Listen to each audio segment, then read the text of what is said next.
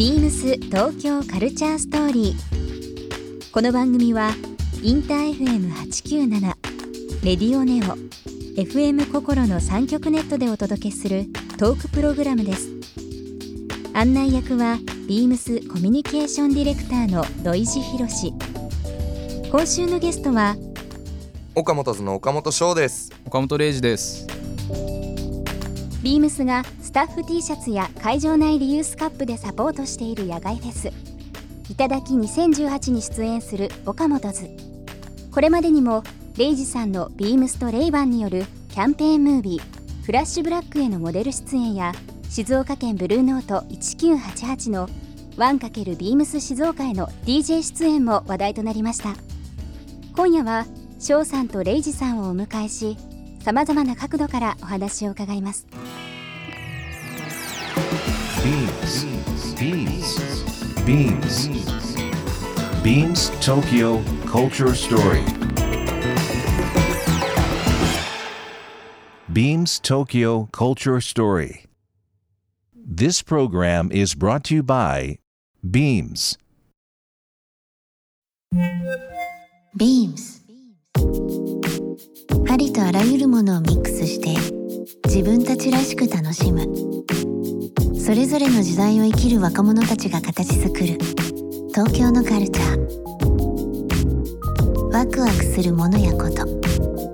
そのそばにはきっといつもビームスがいる。ハッピーな未来をつくりたい。東京のカルチャーは世界で一番面白い。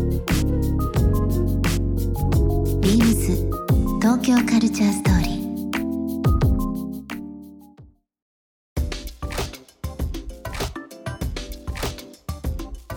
ー。あのですねなんか順番逆かもしれないですけど、はい。岡本図っていう名前、はいはいはい、えー、と由来というかはい。リスナーの人にですね改めて。岡本太郎さん、芸術家の岡本太郎の岡本をパンクバンドラモーンズのようにうん、こう借りてみんなで岡本姓を名乗り、実はそうなんですよね。というこ、となんですよ。うん、みんな名字が岡本さんってわけではないっていうのがいいですよねなんかね。そうですね。そうですね。ステージネームです。ステージネームですうんもんね、うん。めちゃくちゃかっこいいと思いますねやっぱ。うん。改めて今。改めて今聞いて。自分でねうん。自分で。ねめちゃくちゃセンスいいなって思っちゃいましたね自分で。うん。あれ去年い行ってるかな行ってないかなあの太陽の塔の内部内あー。部公開、うん。40年ぶりかな,、うん。なんかあれ行ったりしてました、俺らはね去年とかじゃなくてもっと前に特別に入れさせてもらったことがあってその時は本当にすごかったっすね。あの整備されてなくて本当にヘルメット当時のね70年の大阪万博の時のものですよね。手つけてない状態でうん。多分去年公開したのはちょっとは補補正してますよね。してます。綺麗になってます。修復していろいろ上がれるようになって。俺ら人が歩けるようになってる。行った時はもうそのまんまの状態だったんで、うん。いつ上からその吊るされてる恐竜とか落ちてきても、うん。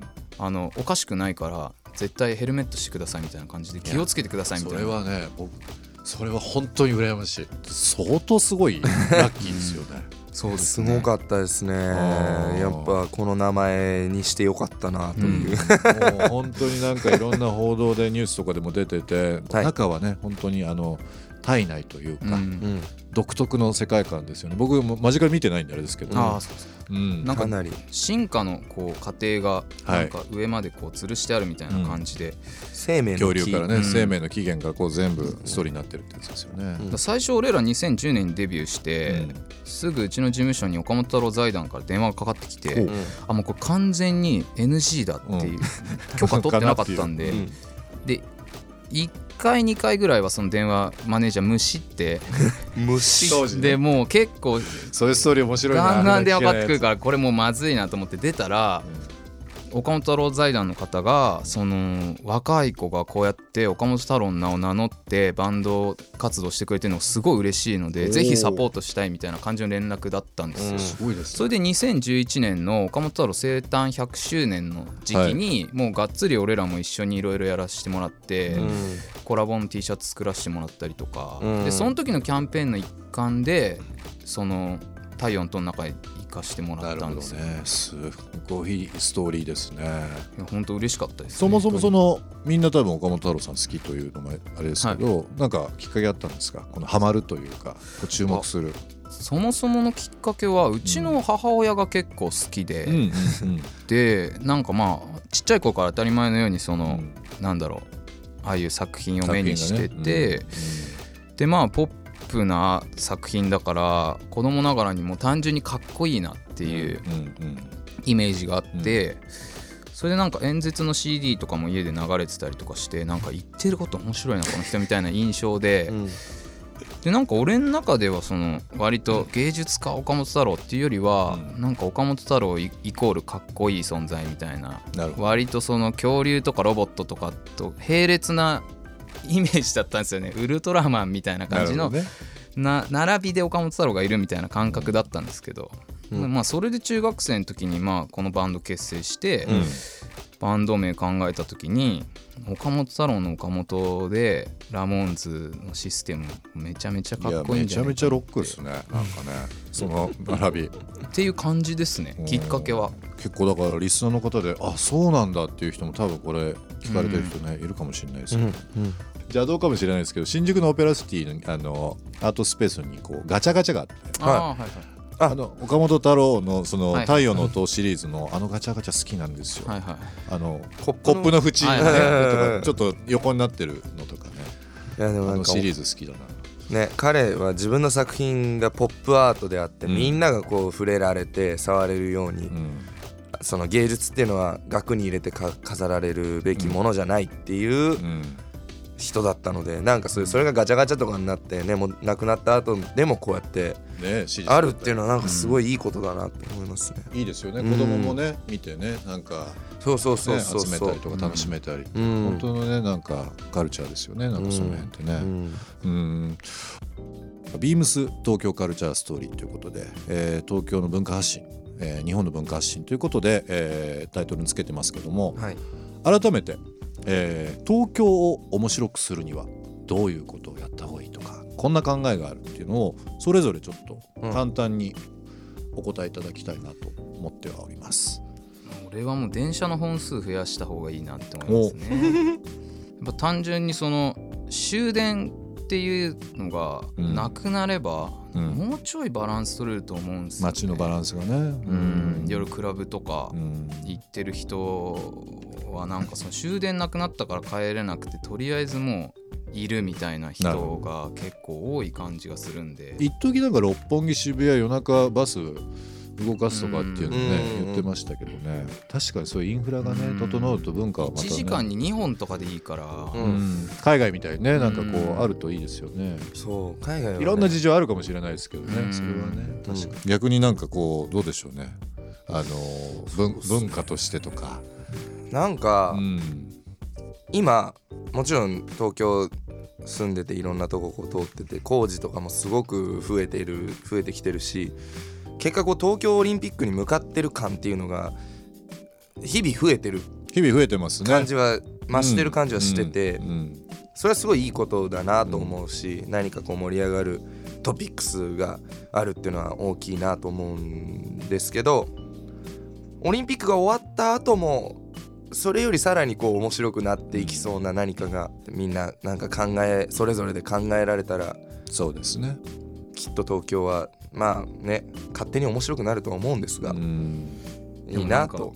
いろんなところ行って思うけど東京って十分面白すぎる都市だなって思いますね、いろんなとこ行くと、うん。わかる、すげえいいバランスでいろんなカルチャーが混ざってて、うん海外から来た友達とかもみんな本当に東京は最高だっつってうん。喜んで帰るし、コンパクトシティでやっぱりあの、まあ、もちろん人口はすごい多いんですけど、いろんなものありますよね。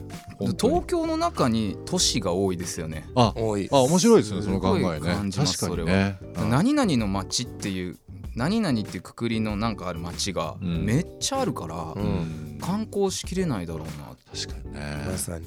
うん。思いますね。でも本当に音楽シーン東京の音楽シーンもそうですし日本、引っ張ってます岡本図今年、えーとまあ、10年はい。超えてですけども、あのーリスナーの方にですね、えー簡単な告知とかですねもしあれば。ああのー6月に今いないんですがうちのベースの浜岡本が、はい。伊能秀文さんのライブに出演するということで、はい。そこには鈴木茂さんギターでそしてドラムで林達夫さんもいるということでこれは去年もやってましたけどはい。すごく熱いライブだと思うので皆さんチェックしてもらえたらねあと、えーバンドでは9月29日土曜日に浜松アクトシティにてイベント出演が5月末かな発表になったので、この静岡ですね。ねうんそうだ、ね。そうですね。静岡だ。今週末あのいただきももう明日明後日ですね。ですけどもね。あのその時またおすぐお会いする形になりますけど。ですね。はい。